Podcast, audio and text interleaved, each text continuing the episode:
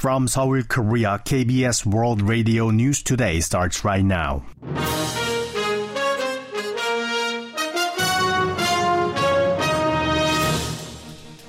On today's broadcast, the standoff between the government and unionized laborers continues as the trucker strike enters day 14.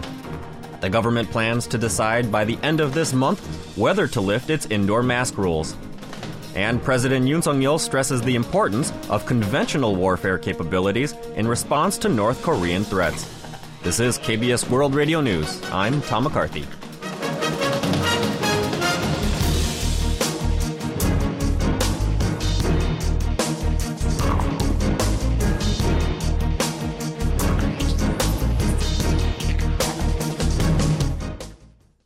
As the unionized truckers' strike entered day 14 on Wednesday, unions representing the nation's concrete truck and pump operators and parcel delivery workers have pledged to launch their own collective action in support of the truckers.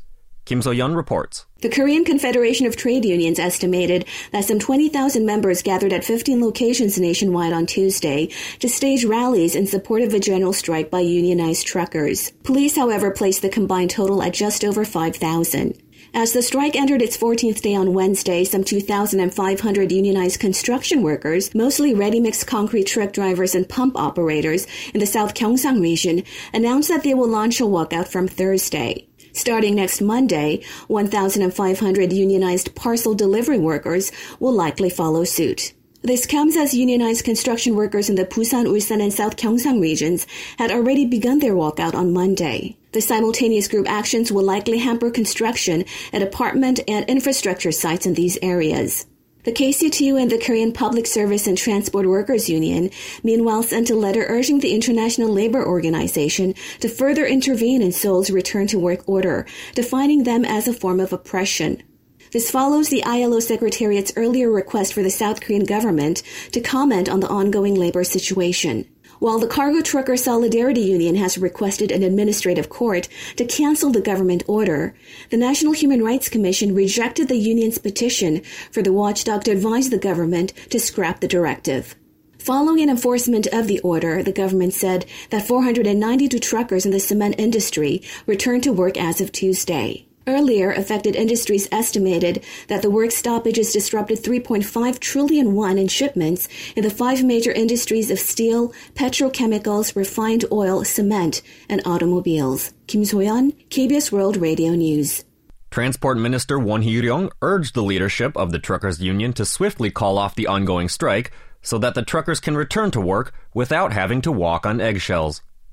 Won made the call on Wednesday while inspecting the impact of the strike during a visit to the POSCO Pohang Steelworks in the country's southeast.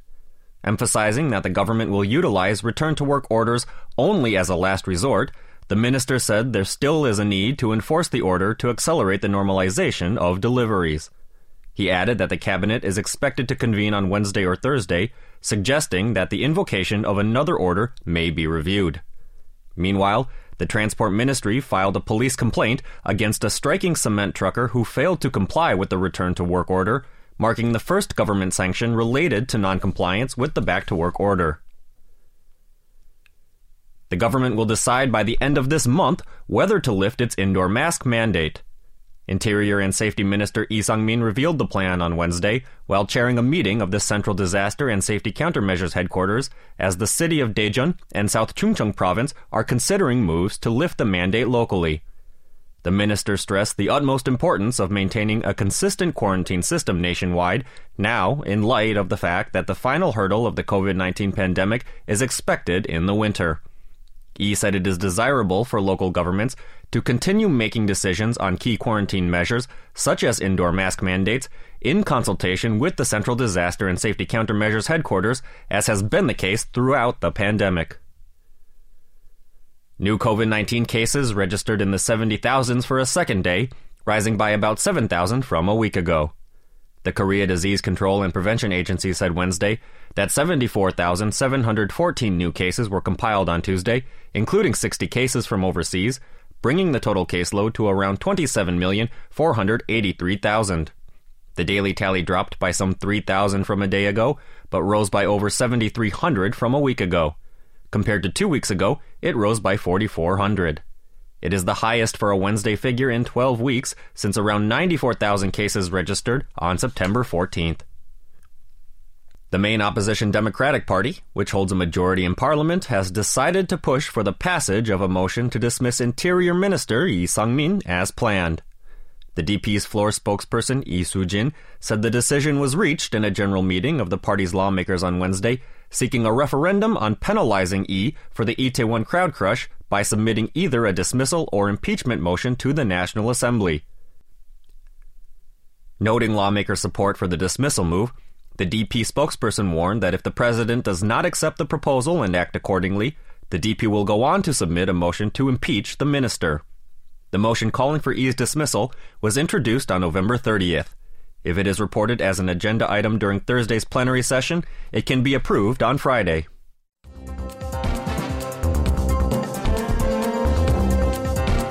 You are now listening to the news from KBS World Radio's News Center in Seoul, Korea.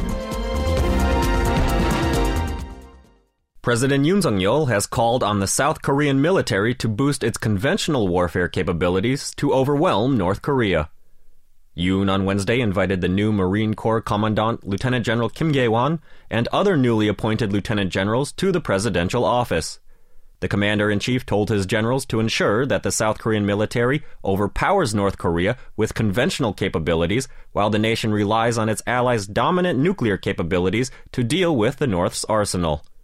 Yoon said that the nation is now facing its most grave security threat, urging his commanders to eliminate security risks for the Korean economy and public livelihood. North Korea's Supreme People's Assembly will reportedly hold a meeting next month to discuss next year's budget and other issues. The North's official Korean Central News Agency said on Wednesday that the Standing Committee of the SPA decided the previous day to convene the eighth session of the 14th SPA on January 17th in Pyongyang. The KCNA said that the planned meeting will discuss state budgets and projects for next year, as well as organizational matters. The Supreme People's Assembly is nominally the highest lawmaking body under the North Korean Constitution, but effectively functions as a rubber stamp parliament. Two Korean language dramas, Extraordinary Attorney Woo and Pachinko, have been nominated as the Best Foreign Language Series for the 2023 Critics' Choice Awards. The Critics' Choice Association announced on Tuesday that the two dramas received nominations for Best Foreign Language Series in the TV category, along with seven other dramas. Extraordinary Attorney Woo, a legal series that aired on local cable channel ENA and also is available on Netflix, is about an autistic lawyer named Woo Young-woo.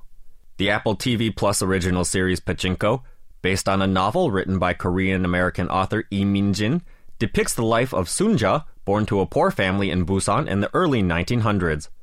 This is the second consecutive year that Korean language dramas have received nominations for the TV category, after Netflix's global mega hit Squid Game was nominated as the best foreign language TV series and star Lee Jung-jae nominated for Best Actor.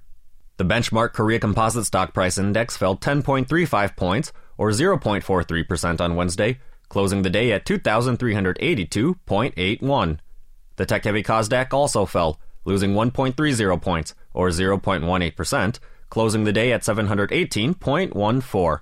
On the foreign exchange, the local currency weakened 2.91 against the dollar, ending the day at 1,321.71.